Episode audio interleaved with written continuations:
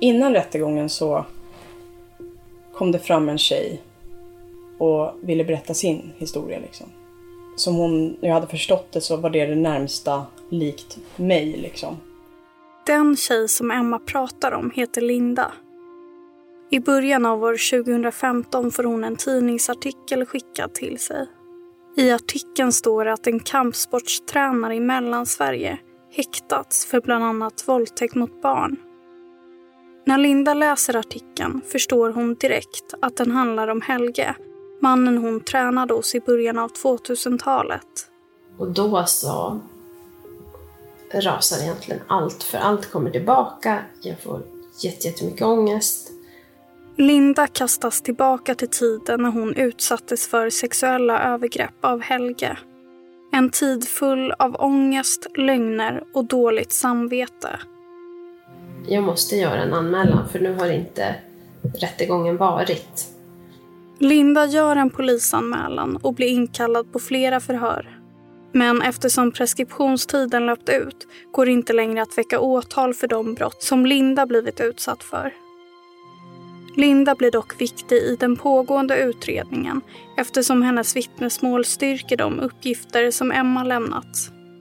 Det vart ju mer och mer. Det gick ifrån att jag gillar dig till att han är kär i mig, till att han älskar mig. Han sa att han älskar mig.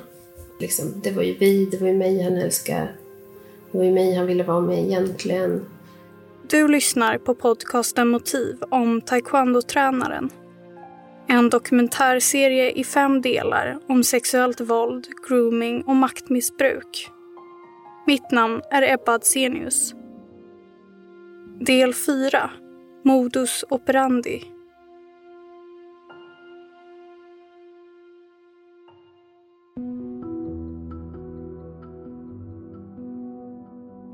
När Linda kontaktar polisen har det gått 15 år sedan övergreppen mot henne började. Lika länge har Linda kämpat med att förtränga minnena av Helge. Eh, och ju mer jag liksom pratar eller tänker på det här, desto mer minnen kommer tillbaka. Och jag mår jättedåligt. Eh. I början av år 2015, när Linda kommer in på polisförhör, får hon berätta sin historia från början till slut. Och Lindas berättelse börjar i slutet av 90-talet när hon går i årskurs 7 och börjar träna taekwondo. Jag tyckte att det var väldigt roligt. Eh, det var hård träning, det var ändå kul. Men det kändes givande. Och så var det ju mycket så här, man lärde sig att hålla tider, gå på träningar, det var liksom struktur. Och innan, jag hade provat massa olika sporter och så, men inget direkt jag liksom fallit för. Men Linda faller för taekwondo och när hon går sitt sista år på högstadiet är hon så pass bra att hon kommer med i A-gruppen där Helge är huvudinstruktör. Han är redan under den här tiden högt graderad och verksam i tre olika taekwondoklubbar. Man visste ju att han var en av de bästa i världen. Man såg upp till honom, alla ville liksom vara lika bra som han man var ju som i en beroende ställning. han satt i en maktposition. Eh, det var hård träning.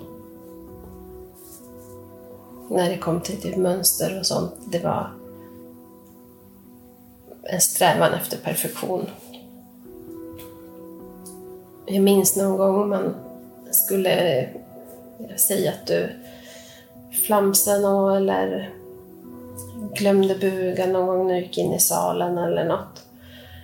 Så kunde han säga att du skulle göra jag, 50 pushups eller 100 pushups. Eh, och så kunde han stå, liksom, om man inte gjorde nog djupa eller nog bra, så kunde han stå och räkna på samma siffra jättelänge. Liksom, tills du ja, gjorde bättre. Linda beskriver Helge som en auktoritär person som utstrålar framgång. Han blir snabbt en vuxen förebild för Linda som är en blyg och tillbakadragen tonåring. Helge ger Linda bekräftelse och uppmuntran. Men det dröjer inte länge innan han börjar utsätta henne för övergrepp. Jag tror att det är på våren, men jag kan ha helt fel också jag minns inte riktigt ja, men liksom väder eller årstid eller någonting sånt. Efter ett sent träningspass i början av år 2000 ska Linda ta bussen hem. Bussen gick ganska sent, jag kommer inte ihåg. Träningen slutade väl vid halv tio eller någonting och bussen gick kring tio. Helge avråder Linda från att gå och ställa sig och vänta ensam i busskuren. Han säger att det sker mycket brott i området. Helge stannar kvar och väntar med Linda i träningslokalen och när de sitter och stretchar börjar Helge prata med Linda om killar. Eh, och jag hade väl inte jättemycket erfarenhet. Eh, och så säger han att han tycker att jag är, för blyg och feg. Eh, och så säger han om jag var lika feg som du så skulle, så skulle inte jag våga göra så här. Och så drog han mig till sig och kysste mig. Sen erbjöd han sig att skjutsa hem mig. Linda hinner knappt reagera innan Helge erbjuder henne skjuts. Och i bilen fortsätter Helge att prata om att Linda är för feg. När Helge närmar sig Lindas hus stannar han till utanför en videobutik. Och där vill han att jag ska kyssa honom, vilket jag inte vågar. Men då tar som han för sig. Eh, och det är hela tiden den här utmaningen liksom att, ja men, vågar du inte göra det här? Helge sträcker sig fram mot Linda och kysser henne på munnen. Efter det åker Helge därifrån och Linda får promenera hem. Innan det hade gått så långt så blev man ju på något vis, ja men lite smickrad på något vis att han var intresserad. Samtidigt så insåg man att men det här är helt fel. Han är skitgammal. Han är äldre än mina föräldrar. Helge är 21 år äldre än Linda, men det är inget som hindrar honom. Det som händer i bilen är bara starten på något som kommer pågå länge. Efter att Helge kysst Linda går allting väldigt snabbt. Helge börjar kontakta Linda över telefon och ber om att få träffas utanför träningssammanhang. Jag kunde säga att jag kan inte. Och då var det liksom så här, lös det. I princip. Och sa man att man liksom inte ville följa med, då ändrar liksom hela hans hela hans sätt. Vad ska man säga? Hela mimiken och Eh, kroppsspråket förändrades. Han uttryckte kanske inte liksom att han blev irriterad eller arg, men det syntes väldigt, väldigt tydligt vad han tyckte om att man protesterade. Helge accepterar inte ett nej och Linda vågar inte annat än att göra som Helge säger. För att kunna träffa Helge utanför träningssammanhang blir Linda tvungen att ljuga för sin familj. Det leder till att hon får dåligt samvete och börjar skuldbelägga sig själv. Jag minns någon gång vi skulle åka till mormor och han säger att jag löste Och jag måste liksom ljuga ihop någonting för att kunna stanna hemma. Helge hämtar upp Linda i sina olika bilar men kör aldrig fram till Lindas hus. Han stannar bilen på baksidan av en matbutik där det inte är något folk. När Linda sätter sig i bilen är det sällan hon vet vart hon ska. Ibland vill Helga ha sex i bilen och vid flera tillfällen kör han Linda till olika hotell. Jag vet att han har tagit med mig på ganska många olika hotell. Han hade ju som alltid ordnat allting i förväg. Eh, det var ju aldrig att vi var tvungna att gå och hämta ut någon nyckel eller någonting, utan allt sånt hade han ju som på sig redan. Någon gång vet jag att han använde liksom falskt namn, för när vi kom in eh, så stod det ett liknande namn på liksom, tvn. Så här, välkommen. Mm. Väl inne på hotellrummen våldtar Helge Linda. Det sker ofta efter att Helge precis innan bjudit Linda på fika eller lunch. Och när Linda säger att hon inte vill ha sex får Helge ändå sin vilja igenom. Han har ju alltid sett till att man ändrar sitt nej till ett ja. Liksom ja, men genom att tjata liksom, tills man inte vågar säga något annat eller tills man är tyst. Eh, och då har han sett det som okej. Okay. Helge gör allt som står i sin makt för att få Linda att tro att det som sker är okej. Han kallar deras träffar för dejter och ger Linda stora kärleksförklaringar. Han sa att han älskar mig. Och att det, liksom, det var ju vi, det var ju mig han älskade. Det var ju mig han ville vara med egentligen. Helge lever redan vid den här tiden med en sambo. Vid ett tillfälle när hon är på jobbet går Helge så långt att han tar med sig Linda hem. Han har sex med mig i deras säng. Ja, allt egentligen som vanligt. Han tjatar om att få ta mig bakifrån. Eh, och jag minns att han hade lagt bort sin telefon på en byrå. Jag kommer inte ihåg om det var i sovrummet eller om det var liksom rummet utanför sovrummet. Men eh, efter när han ska gå och klä på sig så går han och tittar på sin telefon. När Helge tittar på sin telefon inser han att sambon är på väg hem. Han drabbas av panik, ber Linda att snabbt ta på sig kläderna och kör sedan henne därifrån. Och i den stunden, alltså, då kände man ju sig verkligen inte vattenvärd. Liksom. Mm. Trots att Helge är en hårsmån från att bli upptäckt fortsätter han att begå övergrepp mot Linda. Vid ett tillfälle åker Linda på semester tillsammans med sin familj och får då en paus från Helge. Men så fort hon kommer hem hamnar hon återigen i Helges grepp. Jo, jag hade lämnat min telefon hemma på laddning. När jag kom hem hade jag, jag tror det var 23 missade samtal från honom. Jag vet att jag liksom tänkte så här att, men vilken tränare ringer sin elev 23 gånger på mindre än en vecka? Och vad var det han ville? Jag antar att det var samma som alltid.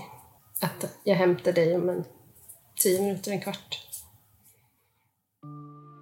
Vid ett annat tillfälle åker Linda och några andra på klubben på ett träningsläger. Linda är ensam tjej där och när hon står inne i damernas omklädningsrum öppnas dörren. Och in kommer Helge.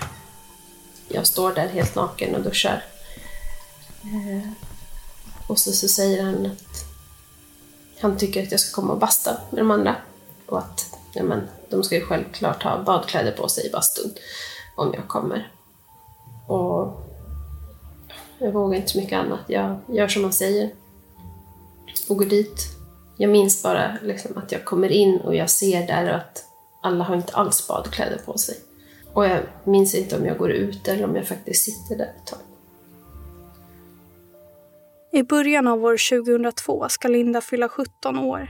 Hon, Helge och några andra på klubben åker på en internationell tävling i Finland och på färjan hem blir det i vanlig ordning fest. Vi är i någons hytt och vi dricker massa alkohol från taxfree. Jag blev ganska rejält full. Vi går upp på något dansgolv och till baren. Väl uppe vid baren känner sig Linda påtagligt brusad och Helge är då snabb med att dra iväg henne. Han säger att Linda är för full och att han ska ta hand om henne. Sen leder han ner Linda till bildäcket där det är tomt på folk. Och där så klädde han på mig. Eh, försöker gå tillbaka till hytten. Av någon anledning, jag tror att på grund av jag hade någon magnetlås på min väska så hade liksom det avmag avmagnetiserat kortet. Så att jag kom inte in. Eh, och då går vi till hans hytt. Jag minns att jag sitter på sängen, mår inte jättebra. Jag minns att jag går och kräks och han håller mitt hår. Liksom. Samtidigt så säger han hela tiden att han vill inte göra någonting med mig för att jag är för full. För att jag måste vilja. Eh, och jag har ju aldrig någonsin velat liksom.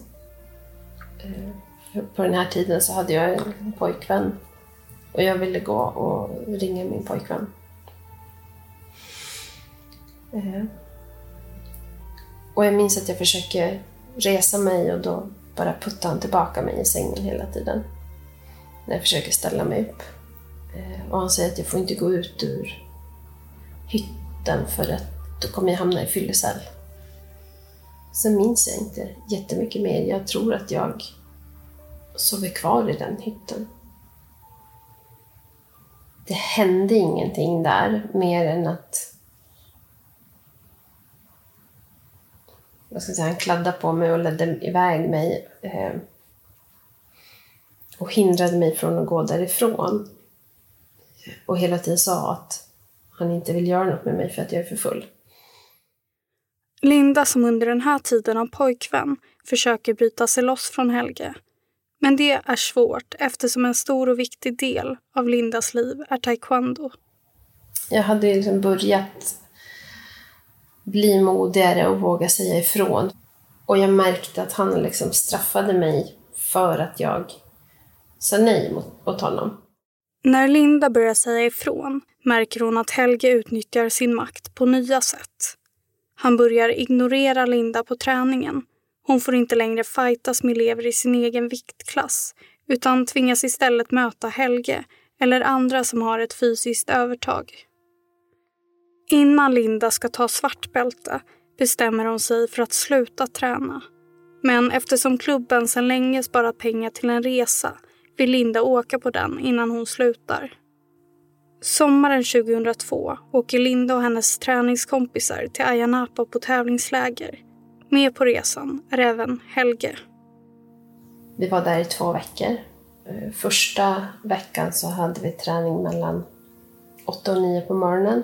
Då sprang vi ofta ner till stranden och så hade vi så stafetter och sånt i typ lårhögt vatten. typ. Eh, och så hade vi mellan 17 och 19. Två timmar. Eh, Och då tränade vi på en... Då sprang man ner till en tennisplan och så hade vi träningar där och det var ju jätte, jätte, jättevarmt. Det var mer än 40 grader. Och andra veckan då hade vi gymkort, men det var mer festa. Och en gång där så hade jag varit iväg och festat med några folk som jag hade träffat typ dagen före eller någonting. Men jag hade ingen liksom från klubben med mig den kvällen.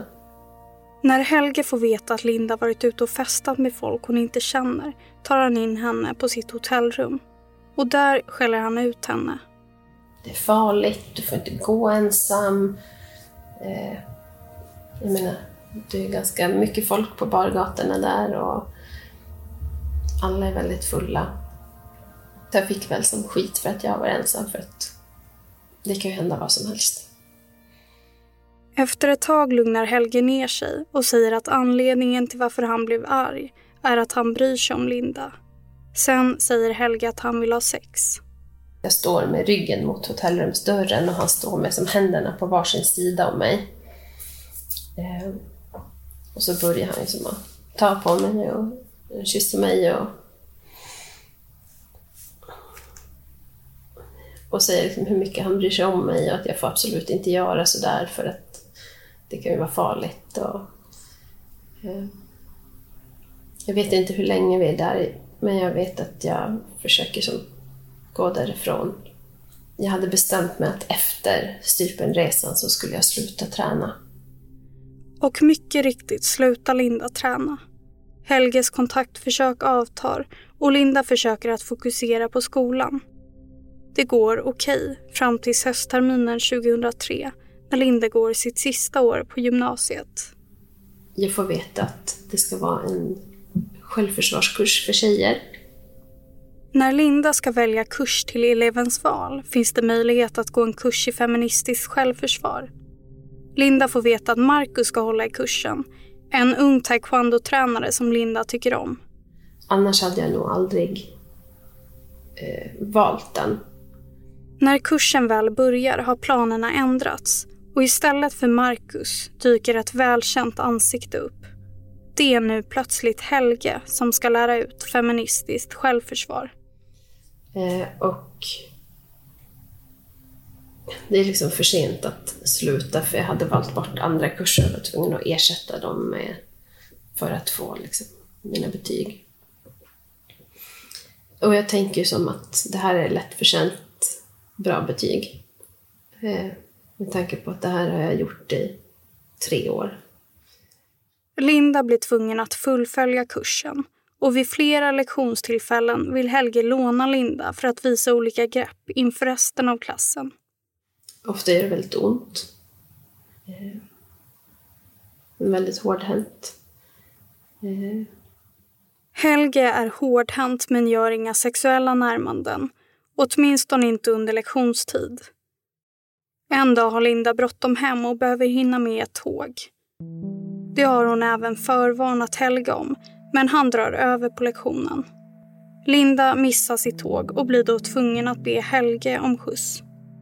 Jag får åka med han. Jag tänkte på något vis, för att han hade ändå inte gjort liksom, några närmanden då, förutom att han har liksom varit hårdhänt och visat på mig, så har han inte på något vis försökt någonting. Så jag tänkte att det kanske ändå var lugnt. Det började med att trots att jag hade bråttom hem så ville han bjuda på mat. Jag ville inte ha någonting, jag ville bara komma hem.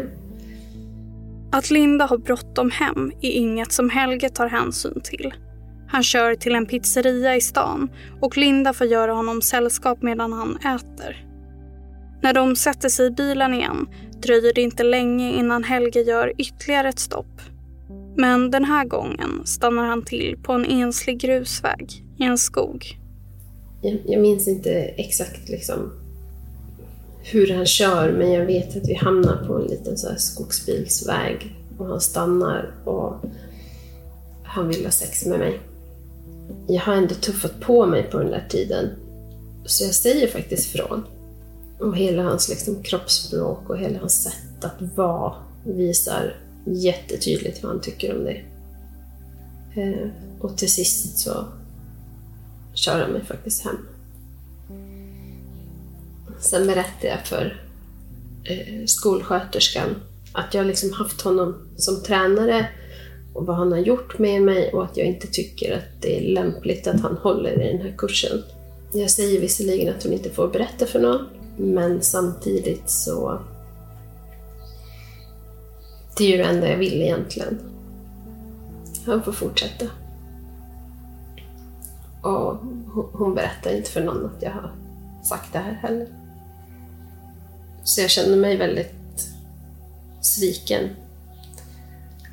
Eh. Idag vet jag ju att barn som berättar det är ytterst sällan de skulle säga att ja, men, anmäl det här. Men det är ett rop på hjälp. För samtidigt så, om det är ett försvar, för säger de att du får inte berätta det här, det är för att skydda så att han inte kan lägga skulden på mig, liksom, att jag har berättat. Eller att, för då är det någon annan som gjorde tvärt vad jag sa. Då är det inte mitt fel om han blir anmäld. Och jag tänker också idag att det är jätte, jätteviktigt att faktiskt tro på någon som berättar. För blir de inte tro, trodda så är det inte så troligt att de faktiskt vågar berätta igen.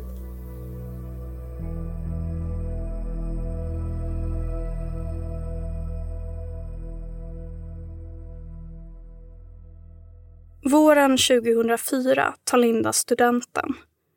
Hon flyttar många mil bort, startar ett nytt liv och undviker att åka hem och hälsa på sin familj eftersom hon inte vill riskera att springa på Helge. Så när Linda nu flera år senare pratar med polisen är det ett stort steg för henne. Under polisförhören 2015 berättar Linda att hon känner till att Helge dömts för sexualbrott redan 2007. Något som poliserna också känner till och som nu även Emma har nåtts av via sitt målsägande beträde. Jag kommer inte ihåg varför, men min advokat skickade hans tidigare dom till mig. Alltså jag skrek grät då. Jag var på skolan när jag läste det här. Emma läser att Helge dömts för sexuellt utnyttjande av underårig och fått påföljden villkorlig dom och böter. Detta efter att han år 2004 inlett en sexuell relation med en av sina taekwondo-elever. Helge har haft samlag med eleven fram till år 2005. Eleven har då varit 14 respektive 15 år gammal. Helge har haft samma tillvägagångssätt som i både Emma och Lindas fall. Han har gett eleven kärleksförklaringar, kontaktat henne över telefon och kört henne till olika platser. Det var liksom copy-paste mycket. Alltså det var så jäkla likt hur han hade varit mot mig. Och då bara slog det mig att jag inte var speciell typ. Utan det här var bara så här han gjorde och jag var bara, ja men jag vet inte, hans nästa mission att fånga in. Längst ner i domen läser Emma att tingsrätten bedömer att det inte finns någon särskild anledning att anta att Helge kommer begå nya brott eftersom han är ostraffad sedan tidigare. Och alltså bara att han efter domen 2007 fick alla på sin sida även fast han blev dömd och att de trodde att det här har inte hänt utan att hon snackar skit. Även fast han blev dömd. Visar ju på hur manipulativ han är. Mellan januari och mars 2015 håller polisen många förhör med Emma. Inledningsvis skyddar Emma Helge men när det gått upp för henne att Helge sagt och gjort exakt samma saker mot Linda och mot en annan tjej som började träna efter Linda bestämmer sig Emma för att berätta allt. Den 10 april 2015 väcks åtal och Helge är då misstänkt för en rad olika sexualbrott. Det här 363 som nämns, vad, vad betyder det enligt dig? 363 är för mig, jag gillar det. Och vad jag förstår för Emma så är det jag älskar det.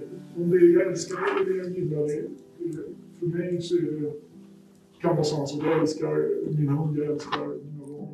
Det brukar vi, vi brukar inte alltid ha sådär jättemycket bevisning i den här sortens ärenden och kanske särskilt inte skriftlig bevisning.